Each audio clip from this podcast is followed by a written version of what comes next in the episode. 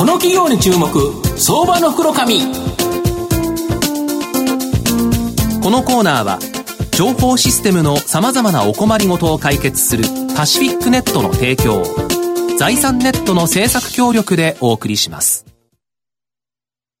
ここからは相場の福の神、財産ネット企業調査部長、藤本信之さんと一緒にお送りしてまいります。藤本さん、こんにちは。毎度、相場の福の神こと藤本です。日経平均高いんですけど、はい、ソフトバンクグループとファーストリテイリングでかなり引っ張り上げちゃってるから、うんえー、なんか個人投資家はいまいち儲かってなさそうな相場。うん、なんで、やっぱここでですね、ハイパーにですね、はい、バツンと儲かる銘柄が欲しいな、というふうに思ってるんじゃないかな。できればご紹介したいなということでですね、はい、今日ご紹介させていただきますのが、証券コード3054、東証2部上場、ハイパー代表取締役社長の玉田博和さんにお越しいただいています。玉田社長、よろしくお願いします。よろしくお願いします。よろしくお願いします。ハイパーは東証2部に上場しまして、現在株価459円、1単位5万円弱で買えるという形になります。東京都中央区日本橋堀留町にですね、本社がある法人向けパソコン販売とアスクル代理店、これがですね、日本柱の企業になります。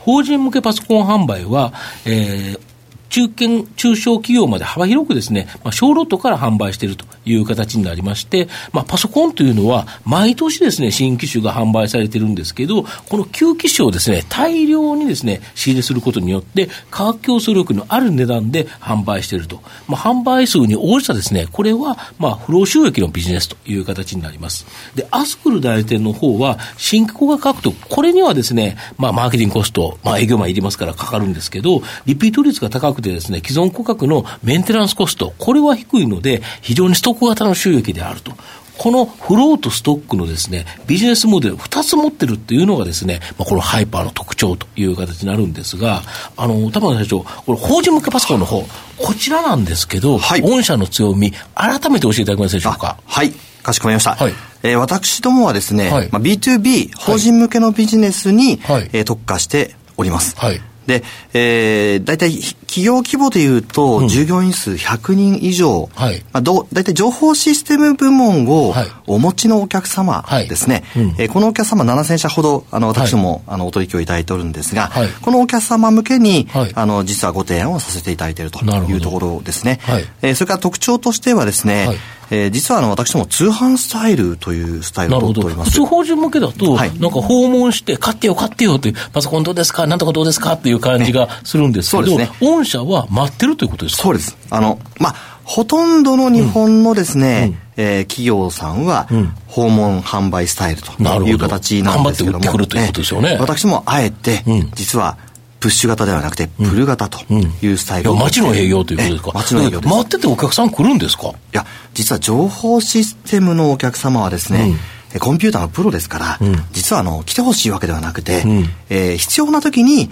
すぐ連絡がついて、うん、えー、すぐにですねお見積もりができるだったりとか、あるいは困った時にすぐ対応してくれるというニーズが大きくあるんですね。そこは私どもに、あの、実は着目して、うん、えー、まあちょっと他の会社さんとは違うスタイルで営業をかけてるというのが私どものスタイル。またあの、えー、私もあの、えー、ボリュームディスカウントでですね、うん、あの大量に商品を仕入れて、うん、そして、えー、在庫を展開をするというスタイルを取っておりますので、うん、なおかつ通販スタイルですから、価格も低価格でご提供、まあ、そうですね。営業マンがガンガン訪問してたら空振りいっぱいですもんね。空振りしないこれの従業員の給料もパソコン代に入ってるわけですもんね。そうですそうです。これが入ってないっていうことでいうと、非常に有利にできてしかも大量仕入れによってボリュームディスカウントで買ったものをきちっとお客様に届ける、で在庫があればすぐ持ってけますよね。そうなんですそこの側能ができるというところも、私どもの強みとなっております。でほとんどお客様からのお問い合わせがですね、多いもんですから、まあそうなるとほとんど空振りもしないと。そもそも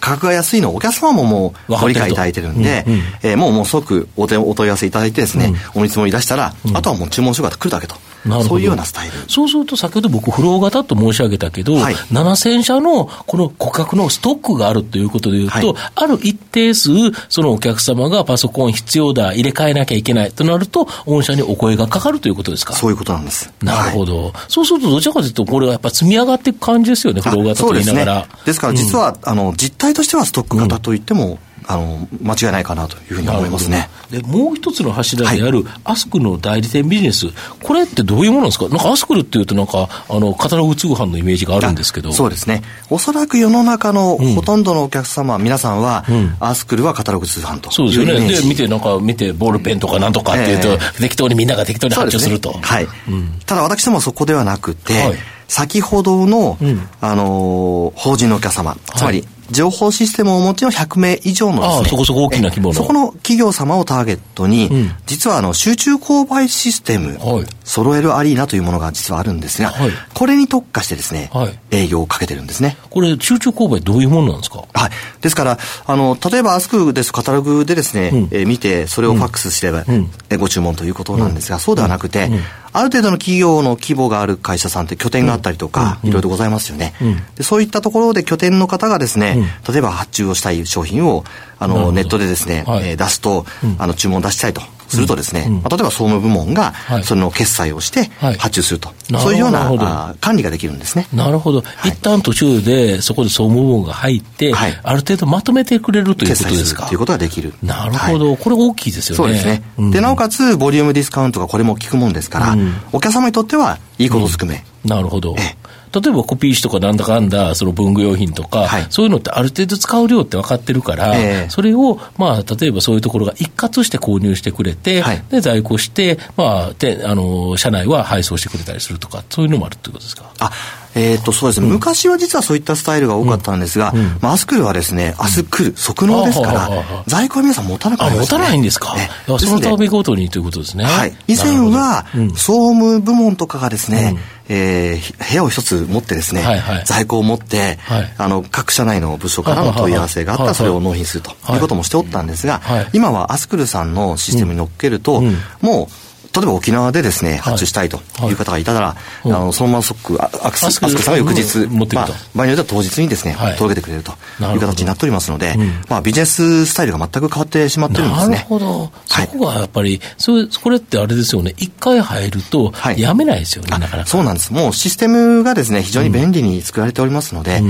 で、まあ、競合する他社さんもあるんですけども、うん、扱ってる商品が一緒で、うん、で、今まで使い慣れてるものを変える必要もなくなってしまうので、一、回入っていただいたら、もう本当に継続してご利用いただけると。いうものなんですね、なるほど。これはだから新規工学開拓に、まあ若干の人件費はかかるけど、一、はい、回入れたら、積み上がっていくストック型の収益とい。う形ですね。はい。で、実際には、あの、私どもの業績としては、まあ、2年前がこのアスクル事業77億、はいで、昨年がですね、84億、はい、まあ9.2%増という数字なんですね。はい、で、今年は91億予定しておるんですが、はい、まあ大体これぐらいのペースで積み上がってなるほど。で、過去には、えー、M&A とかでですね、同業他社さんが、うん、あの、売却したいという時に、うん、えー、5社ほど買わせていただいてますので、そうですね。はい。そうすると一気にそのところではガッと増えるという感じですね。はい、これも伸びていくビジネスということですね。はい、そうなります。はい。あと、法人向けパソコン販売では、インテルショックって呼ばれるパソコン不足、これがですね、逆風になったそうなんですけど、はい、こちらどうでしょうかね？あ今まさにですね、もう逆風と追い風が一緒になってきてると。なるほど。追い風っていうのは何ですか、これ？はい。追い風はですね、うん、えー、実は2020年1月に、Windows 7のサポートが終了するということで。なるほど。これ昔 XP があった時と同じようなことがまたあるんですか？そうなんです。で、ちょうど今、あの、2014年にですね、うんうん、やっぱりあの、XP がサポート終了になるんですけども、うん、なったんですけども、その時に大きな山ができたんですね。で、その時にご購入いただいたパソコンが、ちょうど5年を迎えて、買い替え時期に入ってるんです。ですので、えー、まあ、あの、パソコン不足と、物がないという状況もあるんですけども、この追い風と逆風が相まってるんですが、結果どうなったかというと、追い風が勝ってですね、うん、マーケットでいうと前年対比で2割以上伸びてるかなというように今、あの、言われております。なるほど。はい。これであれですよね、この、えー、パソコン不足も夏以降解消しそうなんですよね、はい、そうですね、そのように言われておりますが、まあまあちょっとまだ見通しが何とも言えないところではあるんですが、徐々に解消されていくというふうに思いますね。うん、なるほど。はい。まあ、最後、改めてですね、御社の今後の成長を引っ張るもの、教えていただきたいんですが。はい。まずあの、私ども、法人向けのパソコン販売を中心とした IT サービス事業、うん、それからスクール事業というのは、今まで通りしっかり成長させていくということになりますが、その上にですね、うん、今度はセキュリティの事業と、セキュリティ、はい、えそうですね、まあ、東京オリンピックに向けて、はい。えー、様々サイバー攻撃とかですね、海外からどんどん今来てますので、やはりセキュリティのニーズって非常に今大きくなってます。で、このセキュリティ事業とですね、それから IT 人材を活用した事業というものを、これを成長エンジンに積み上げて、はい、私どもは伸ばしていきたい。人材を提供するような。そうですね。今 IT 人材ってどこの企業も欲しがってますよね。本当に人不足でですね、もうどこの会社さんも困ってる。ここにですね、しっかりあのフォーカスして、あの提供していきたいと考えております。なるほど。小野田さんいかがですか？そうですねあの最近だとリモートワークっていう形でななんですけどあのだいぶ普及してきてるんですけど若い人たちってスマホは持ってるけどパソコン持ってないっていうんで、うんうん、パソコンを会社が買いあの貸してあげないとできないと、うん、かつセキュリティもないと危ないんで、うんうん、多分そういったところは結構需要がどんどんどんどん増えていくんだろうなとおっしゃる通りですね。ね。はいまあ、最後まとめさせていただきますと、ハイパーはですね、ストック型のビジネスとフロー型のビジネス、この2つをですね、うまく組み合わせたビジネスモデルを持つ企業という形になります。インテルショックの在庫不足という悪材料ですね、まあ、若干株価ですね、下落したところあったかと思うんですけど、今後はですね、Windows 7のサポート終了、これが大きな追い風になるという形になります。夏以降はパソコン不足もですね、徐々に解消される想定になっており、まあ、今後ですね、大きな収益改善期待できるかなと思います。やはり中長期でですね、僕はじっくり狙いたい企業だなというふうに思います。今日は証券コード3054東証2部上場ハイパー代表取締役社長の玉田博和さんにお越しいただきました。玉田さんどうもありがとうございました。ありがとうございました。藤本さん今日もありがとうございました。どうもありがとうございました。IT の活用と働き方改革導入は企業の生命線。東証2部証券コード3021パシフィックネットは IT 機器の調達、運用保守、通信、クラウド活用まで情報システム部門のお困りごとをまるっと解決し、企業の IT 戦略を支援する信頼のパートナーです。